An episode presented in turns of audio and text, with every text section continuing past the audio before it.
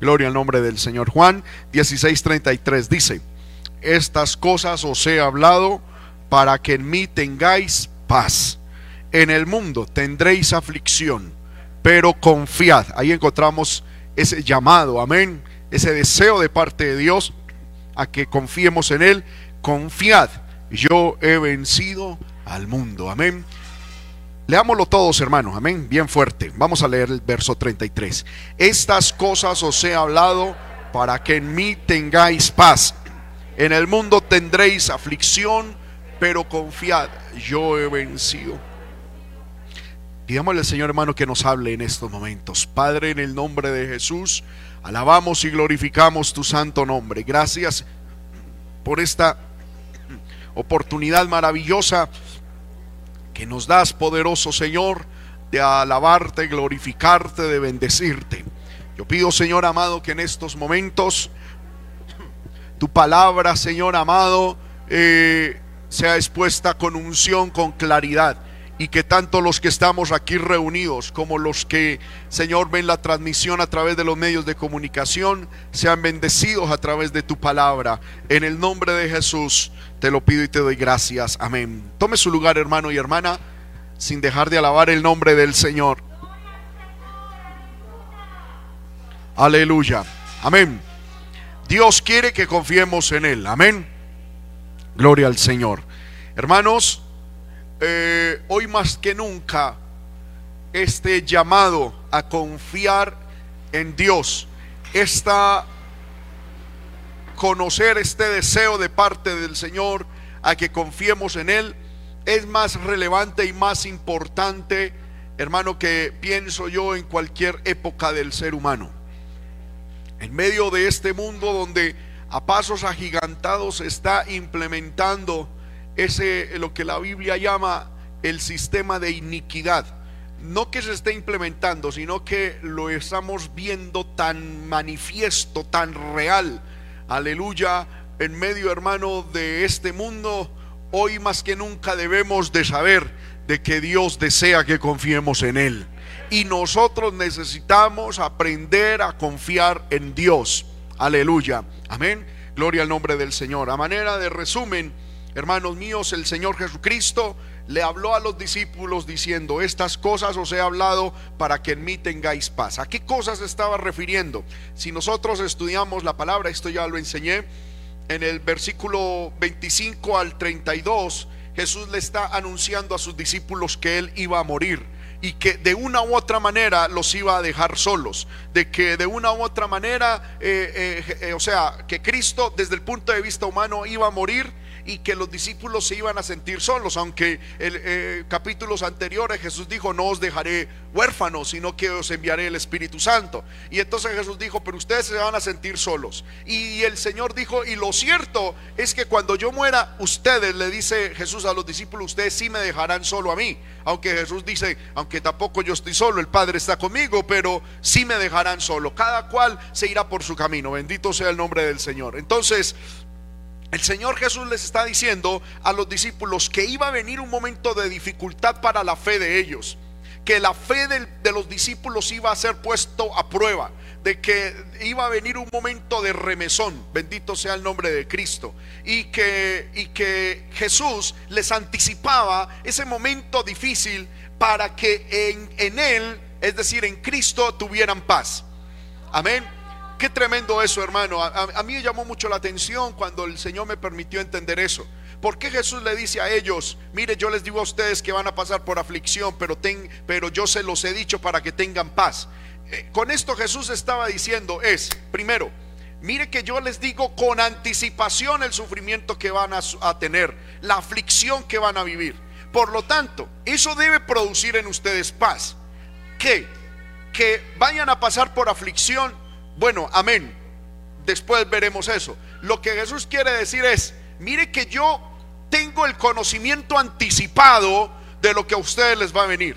Por lo tanto, si ustedes saben que yo sé, dice Jesús, que les va a venir esto en el, en el futuro, también sepan que así como sé que les va a venir aflicción, también sé que les va a venir victoria. Por eso, de una u otra manera, ustedes tienen que tener paz. Hermanos míos, y eso es algo maravilloso que yo encuentro en la palabra del Señor. Como en estos días el Señor me permitió predicarlo y enseñarlo. Muchos de nosotros nos asustamos cuando leemos la palabra del Señor. Posiblemente miedo y temor se nos apodera en el corazón al leer la profecía de lo que va a acontecer en el futuro. Pero hermano, eso no debe producir temor en nosotros, debe producir es paz. ¿Por qué?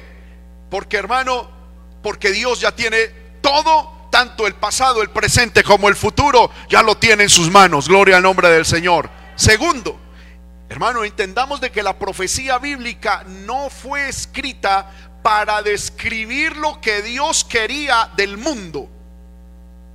Amén. No es que Dios dijo, esto va a suceder así, punto, y de manera irremediable va a suceder. Lo que está escrito en la palabra del Señor es Dios que conoce el futuro, describiendo lo que va a ocurrir como consecuencia de que el hombre se ha alejado de él, de Dios, de su palabra. Por lo tanto, Dios dice, como el ser humano va a seguir en su camino loco, en su camino de descarrío, de, de apartado de Dios, esto es lo que va a suceder. Y estas cosas se han escrito para nosotros, la iglesia, para que tengamos paz. ¿Para qué? Para que entendamos, porque la profecía bíblica se escribió es para que usted y yo entendamos qué va a ocurrir en el mundo, pero que para que entendamos cómo Dios, a pesar de lo que va a ocurrir en el mundo, va a triunfar, va a ganar. El bien siempre ganará, Dios siempre triunfará. Y los que estemos con Dios, gozaremos de esa victoria final. Amén. Porque en estos días alguien llegó y me dijo, hermano, pero yo no entiendo Dios por qué si es bueno, por qué dijo que las cosas tenían que suceder así.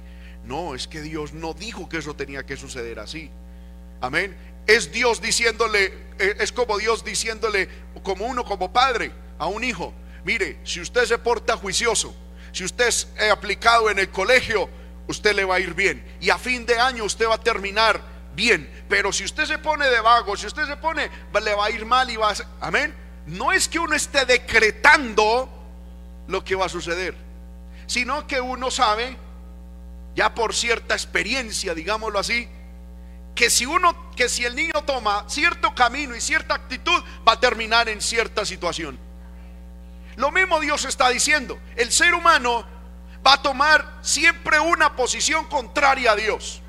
Por lo tanto, su final va a ser este. Y el mundo va a sufrir esto y esto. Y aparte de eso, aparte de que le van a venir situaciones difíciles al ser humano por, por darle la espalda a Dios, Dios también va a enviar juicio. Amén.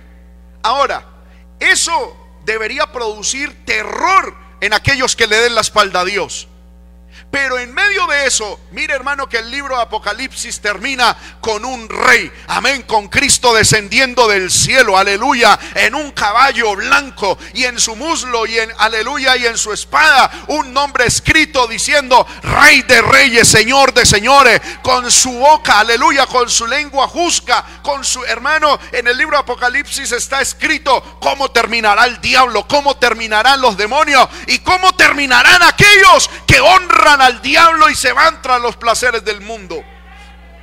Entonces, para usted y para mí, que por la gracia y la misericordia de Dios, hermano, buscamos a Dios, obedecemos la palabra, esa profecía no debe producir miedo, antes debe producir paz. El libro de Apocalipsis es la revelación de Jesucristo triunfando sobre el mal del hombre. Hermano, el libro de Apocalipsis y la profecía bíblica es Dios diciendo, aunque esto ocurrirá en el mundo por el descuido, por el descarrío, por eh, hermano, el desatino del ser humano que va tras la ilusión, la fantasía de su corazón, dándole la espalda a Dios, el bien siempre triunfará. Dios siempre gobernará. Aleluya. Dios siempre sacará la justicia a flote. Y todos los que anden con Cristo, pues hermanos, seremos bendecidos. Por eso la Biblia dice, el que venciere, vencerá conmigo. El que venciere, se sentará en un trono. El que venciere, es decir, eso debe producir paz en nosotros, hermano.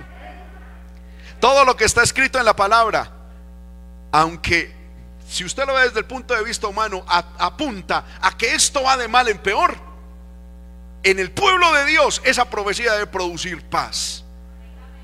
¿Por qué? Porque esas, esas cosas fueron escritas para que en Él tengamos paz. ¿Cuántos alabamos el nombre del Señor? Dice Jesús, en el mundo tendréis aflicción. Es decir, lo que Jesús está diciendo es que mientras nosotros estemos en el mundo, lo normal para el cristiano es la aflicción. ¿Cuántos alabamos el nombre de Cristo? Eso es algo normal. Vamos a vivir momentos de aflicción. Hay cristianos, hermano, que entran en terribles depresiones. ¿Y por qué a mí? ¿Y por qué a mí? ¿Y por qué a mí? Un día alguien llegó y me dijo, ¿por qué a mí me pasa todo eso? Y yo le dije, deme una sola razón por la cual no le debería pasar.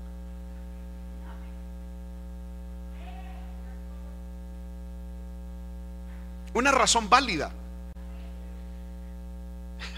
Otra persona llegó un día y me dijo, hermano, ¿por qué Dios no escucha mi oración? Y yo le dije, le hice la misma pregunta. Dígame una sola razón por la cual Dios debería escuchar una sola oración suya o mía. Hermano, es que somos seres humanos, Él es Dios, Él es creador. Entendamos eso. Mientras nosotros estemos en el mundo, vamos a sufrir aflicción. Y esa aflicción, usted y yo la encaramos de dos maneras. Evitarla no podemos o la encaramos con fuerza, terminando en victoria, o nos hacemos la víctima y sufriremos un infierno aquí en vida. Aparte de la aflicción, viviremos la tristeza interna de no encarar como debe ser la aflicción. Porque hermanos míos, déjenme decirles lo siguiente. La pregunta eterna con la cual muchos quieren atacar a Dios y atacar al cristianismo es, ¿por qué si Dios es bueno el ser humano sufre? ¿Por qué hay sufrimiento en el mundo?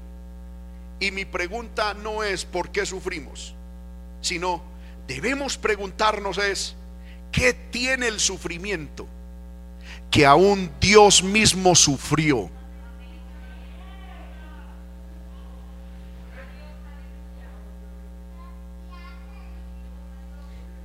Amén. En el libro de Hebreos dice la palabra que Jesús, siendo hijo, hermano, aleluya, sufrió.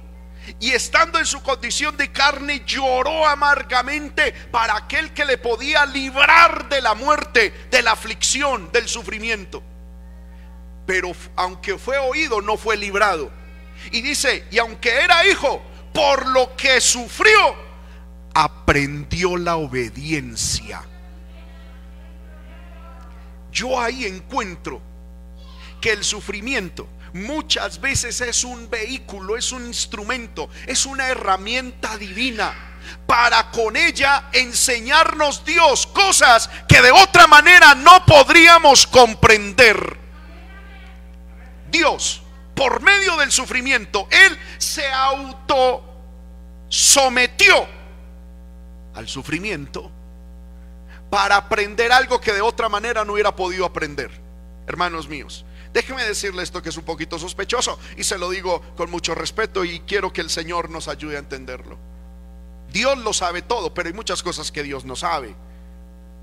Por ejemplo, la Biblia dice que Dios, todos sabemos que Dios conoce todo, ¿verdad? Todo, todo lo conoce, pero la misma Biblia dice que Dios hay algo que no conoce. Por ejemplo, Dios no conoce el pecado en su vida. Dios, segundo en el libro de Isaías, dice Dios no conoce otro Dios más grande que Él.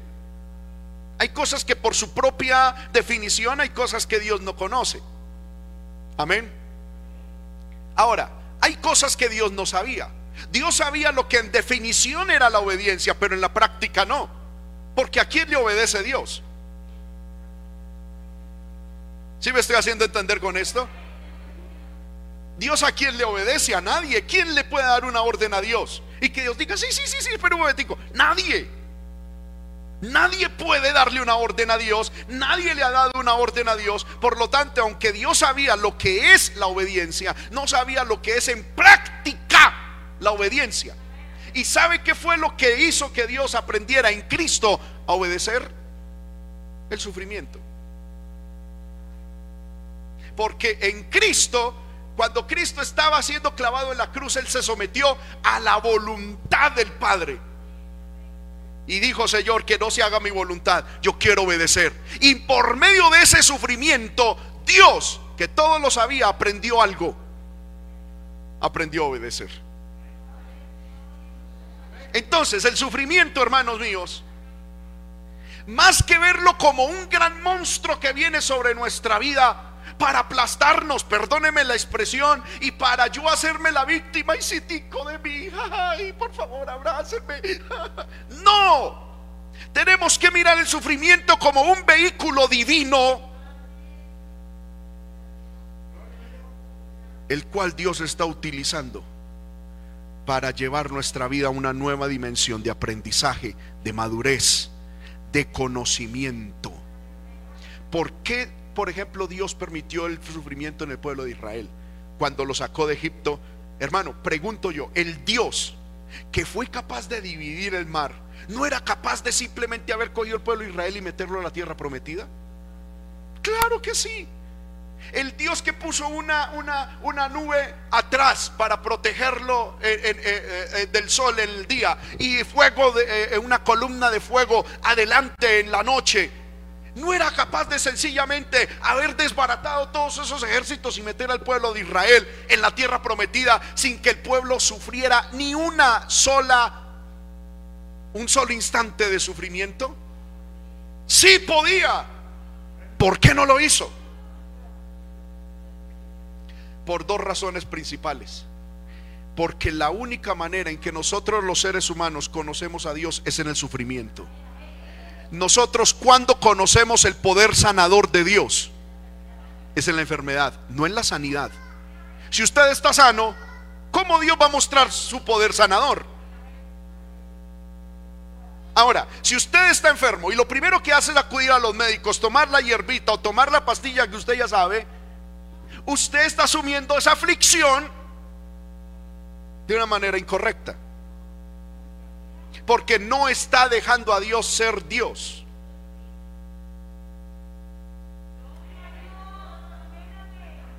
Y esa aflicción usted la perpetuará sin aprender lo que Dios quiere que usted con esa aflicción aprenda. ¿Me estoy haciendo entender con esto? La única manera de yo poder conocer que Dios es mi proveedor, es en la escasez. Porque si yo tengo mucho dinero, amén, yo puedo decir, sí, eh, estoy bendecido, pero no puedo entender de que Dios, como Dios, amén, provee. Amén. El día de ayer vivimos, hermano, una experiencia muy bonita. Gloria al Señor. Allí en la casa donde el Señor nos ha permitido vivir, hermano, se iba a hacer un trabajo y teníamos que dar un dinero. Y habíamos ahorrado con mucha dedicación para cubrir ese, e, e, e, el pago de ese, de, ese trabajo. Hermano, y nosotros pensábamos que ese trabajo lo iban a hacer en unos 15 días más. Cuando nos llegaron ayer. Poder en el Señor, vino yo a mi esposa ¿y ahora qué vamos a hacer? Mi hijo estaba ahí y dijo, papá, ¿no tienen plata para pagar? Yo le dije, toda no. ¿Y ahora? Mi esposa dijo, Dios proveerá. En la mañana, hermano, porque llegaron a las 5 de la mañana a trabajar. Usted sabe que es ese despertar, amén, que le toquen la puerta y que poder en el Señor. Y ahora entonces mi hijo se levantó y ahora, y entonces mi, mi esposa dijo a orar, a pedirle al Señor que provea.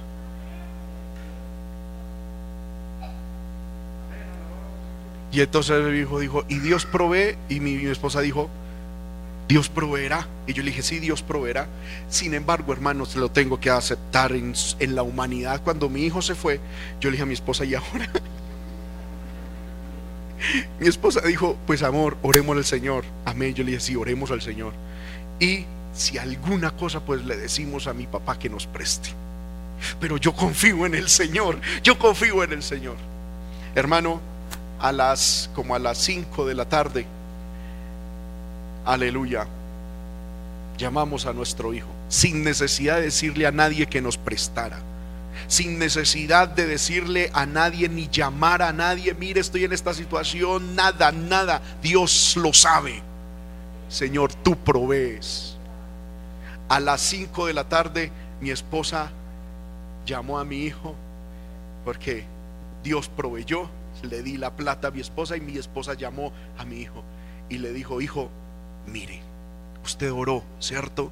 Sí, mire la plata.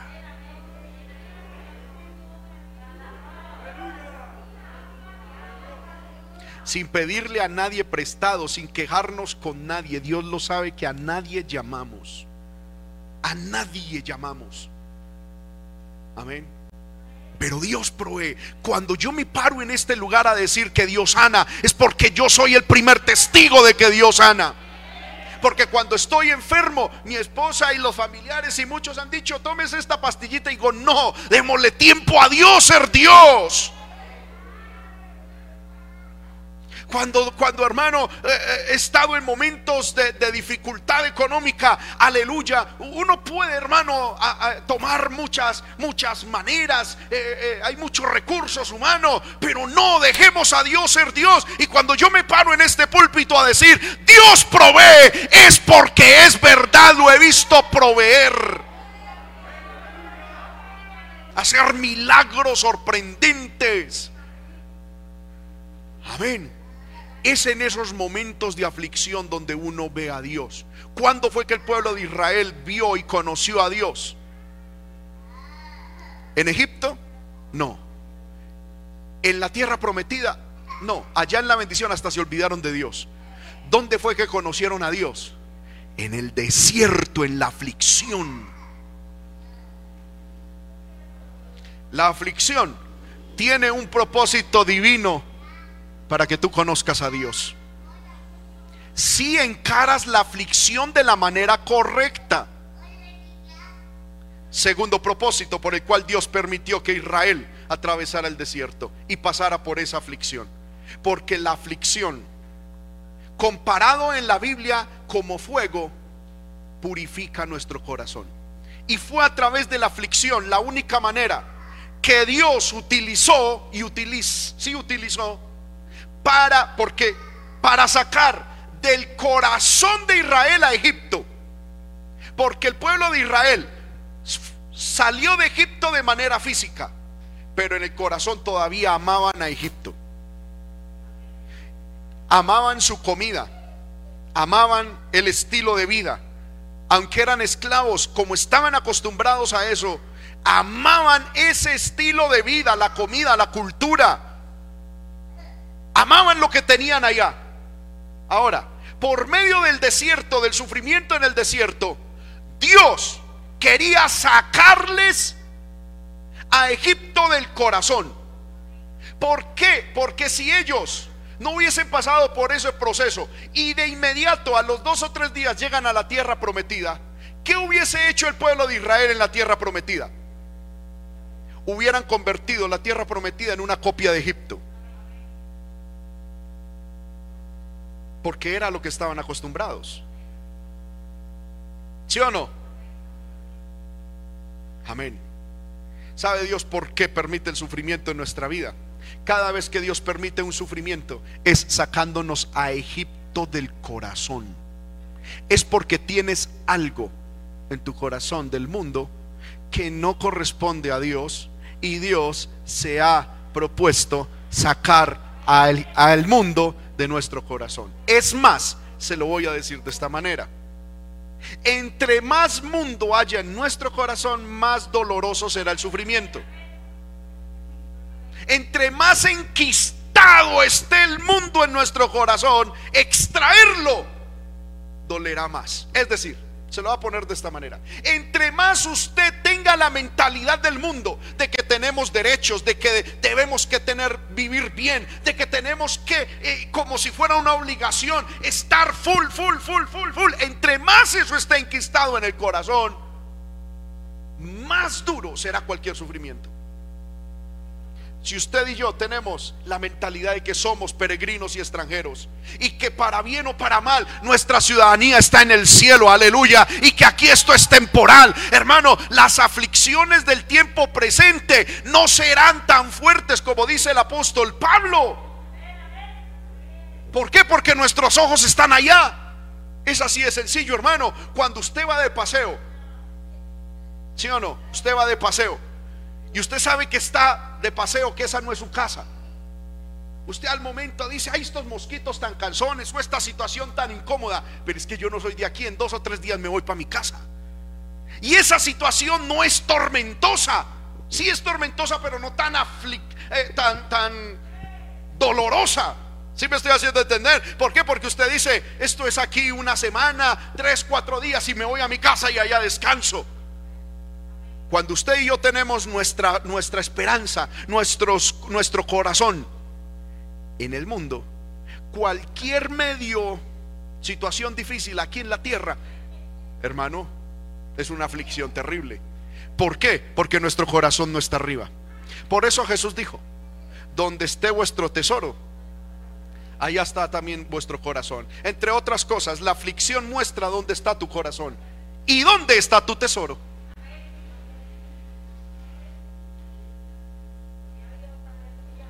Me estoy haciendo entender con esto, hermanos. Levante la mano el que, el que me está comprendiendo en esta hora, amén. Si alguien no lo entiende, vuelvo y lo repito. Hermanos míos, la aflicción tiene muchos beneficios. Amén. La aflicción tiene muchos beneficios. Hay que encarar la aflicción con la mentalidad y con la perspectiva de Dios. Amén. Alguien dirá, hermano, pero ¿por qué a mí tanta y a otra persona no? Es que eso depende del cuán enquistado esté en el corazón el mundo y los planes de Dios con cada persona.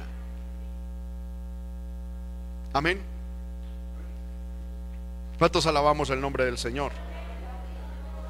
Dios con cada uno de nosotros tiene planes diferentes. Y según esos planes, Dios tiene que quitar cosas de nosotros y tiene que poner cosas de nosotros.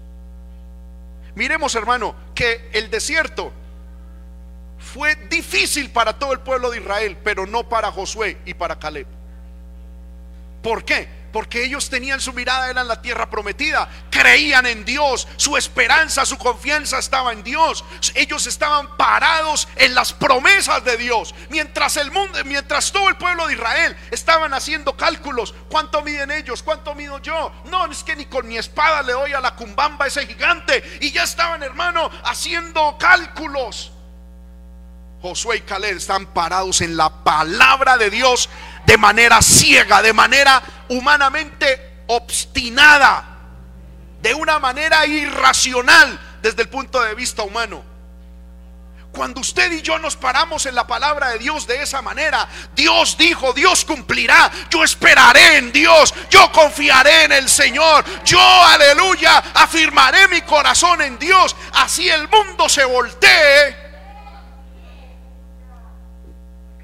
A ver el sufrimiento no será tan duro y cumplirá en nosotros el propósito por el cual fue enviado.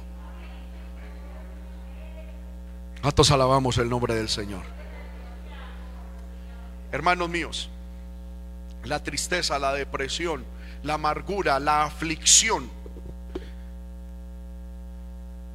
no es no es una situación que externamente nos haya llegado es una decisión que hemos tomado.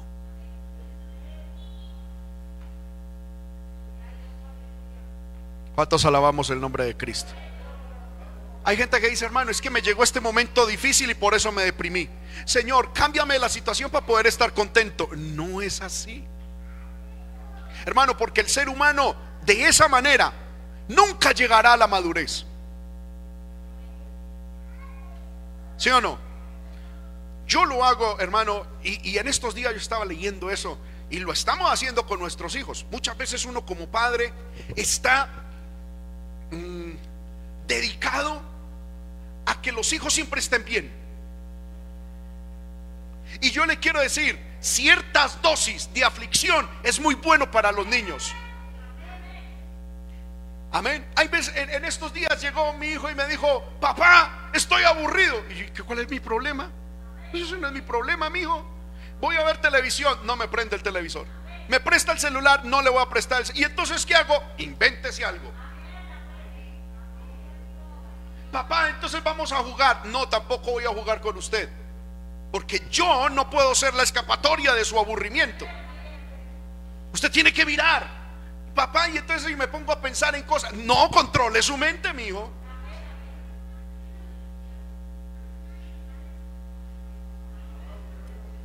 Eso es lo que nos lleva a la madurez. Imagínese que yo diga, Señor, es que yo no tengo el carro que yo quiero y por eso me deprimí. Y Dios diga, tenga papito ahí, ¿dónde está el carro? El carro tenga. Hermano, ¿cómo nos convertiría Dios? En unos niños mimados consentidos, perdóneme la expresión, que no serviríamos para nada. Señor, ¿por qué? ¿Por qué pasó esto en mi vida? El Señor dice, a ver, controle su mente. Contrólese, papito. Sí, contrólese. Enfoque su mente. Enfoque su mente en el cielo, porque esto aquí es temporal. Señor, ¿por qué no envías a alguien que me dé una palabra?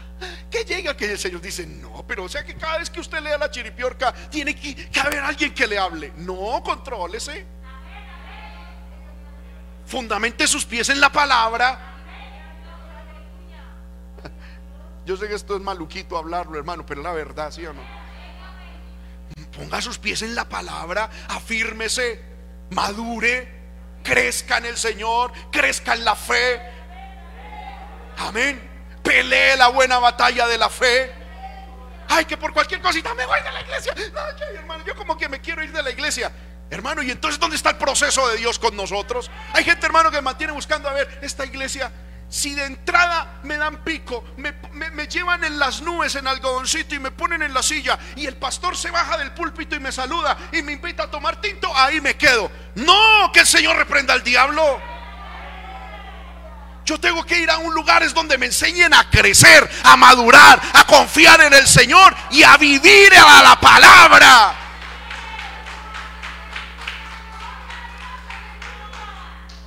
Amén, hermanos. Amén o no amén. Ay, hermano, es que no, es que yo me siento mejor es aquí. Y algunos dicen, a mí me gusta la alabanza de aquí, la predicación de aquí y aquí porque no piden ofrenda. Entonces, yo entonces, ¿dónde va a quedar la madurez cristiana? Y en estos días el Señor me ha puesto en el corazón una palabra que hoy la voy a soltar. No sé si es para acá o para alguien de, de por internet. El diablo le ha puesto a alguien. Usted con esos diezmos en cualquier iglesia lo aceptan, que se va a aguantar donde usted está. Uy, ese silencio estuvo sospechoso, hermano. ¿Era para acá?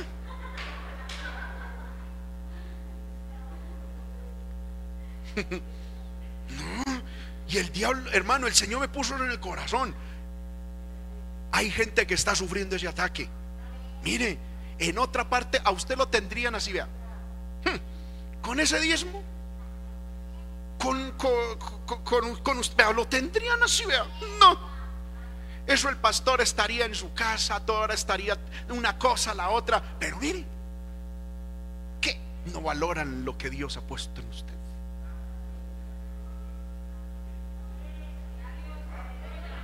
Usted debería estar como en otro nivel, en una iglesia de más estrato social, como, como que la gente lo aleluya y por lo menos del pastor reconozca. Le quiero decir, hermano,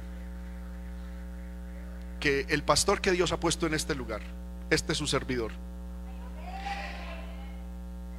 No sé si Dios me utiliza en otra cosa, pero para procesar genios y carácter sí que soy bueno.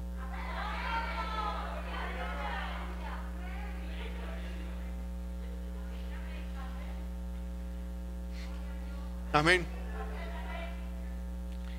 Yo no sé si mi ministerio constará de otra cosa.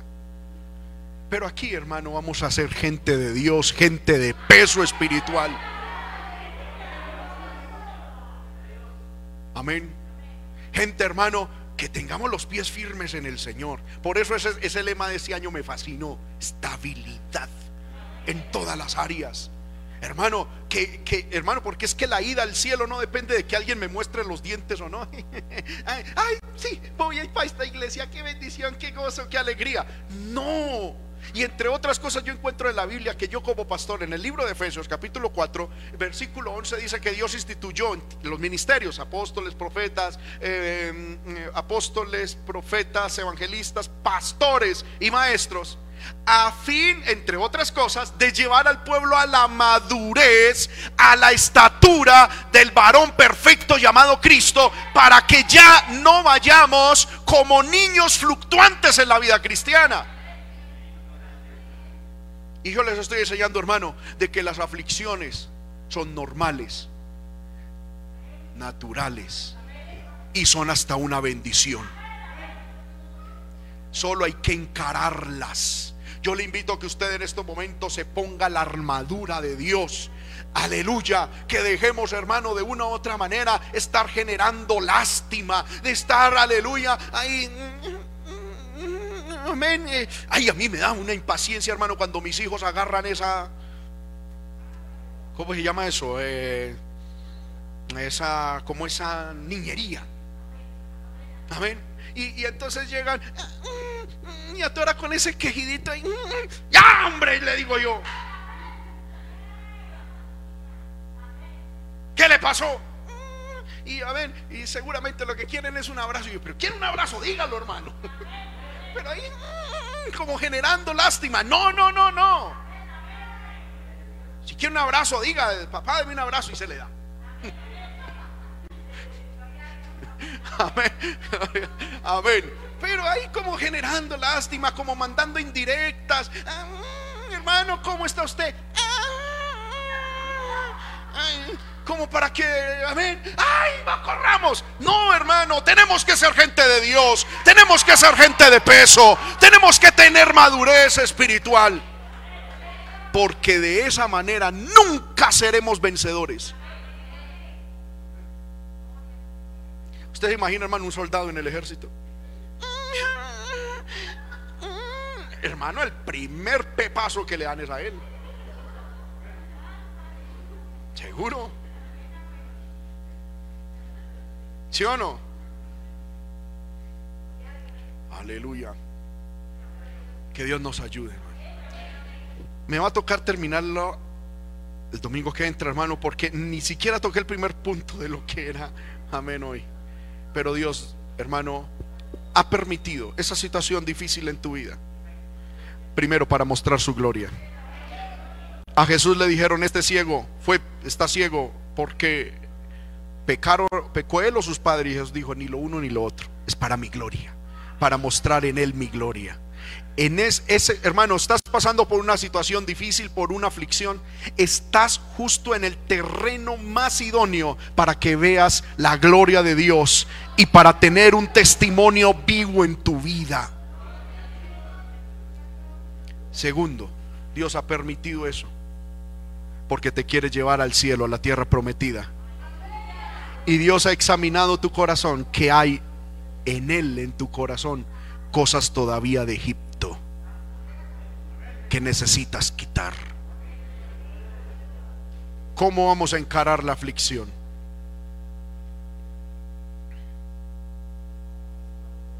Estemos de pie, hermanos, en esta hora. Oremos, Padre que estás en el cielo. Aleluya. Yo siento que el Señor está aquí, hermanos.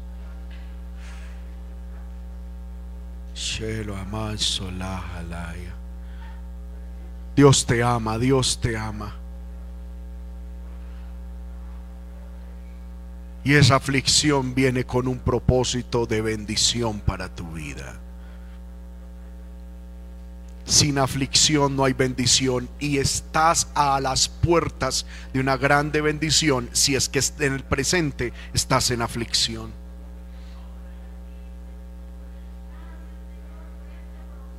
Aleluya, aleluya. Yo le invito a que levante su mano y hable con Dios un minutico, hermano. Ya el tiempo se nos fue. pero hable con Dios un minutico, un minutico por favor.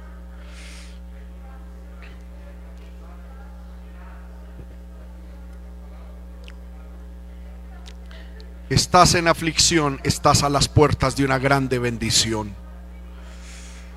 Encara esa aflicción con las fuerzas de Dios, desde la perspectiva de Dios. No le digas a Dios que te cambie el momento de aflicción. Dile, Señor, dame fuerzas. Levante su manito y dígale, Señor, dame fuerzas para encarar esta aflicción en tu perspectiva conforme a tu propósito.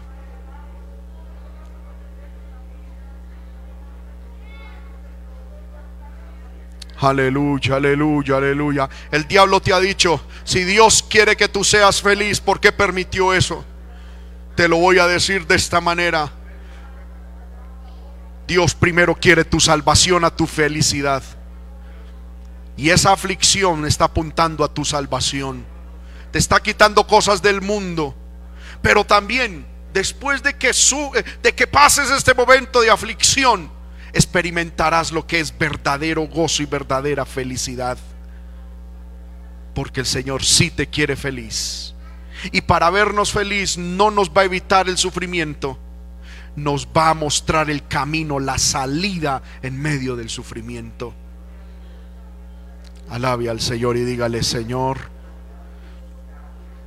desde mi punto de vista humana, me es difícil decirte que traigas aflicción sería una oración hipócrita, mentirosa.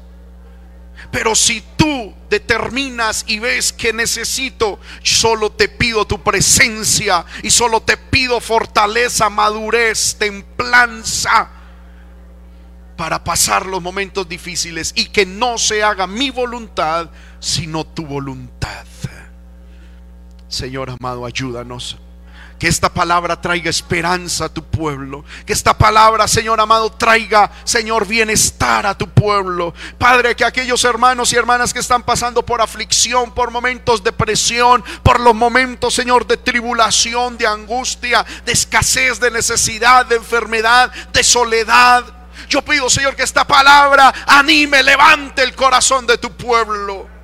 Que nos podamos despertar, tomar decisiones firmes, radicales. Y que a pesar de lo que venga, nosotros podamos serte fieles. Podamos, Señor, serte fieles. En el nombre de Jesús, en el nombre de Jesús, en el nombre de Jesús. Dele gracias a Dios por la palabra, hermano. Dele gracias a Dios por la palabra. Aleluya. Aleluya, aleluya, aleluya. Gracias, Señor. Démosle un aplauso al Señor, hermano. Aleluya. Dios es bueno y para siempre su misericordia. Dios es bueno y para siempre su misericordia.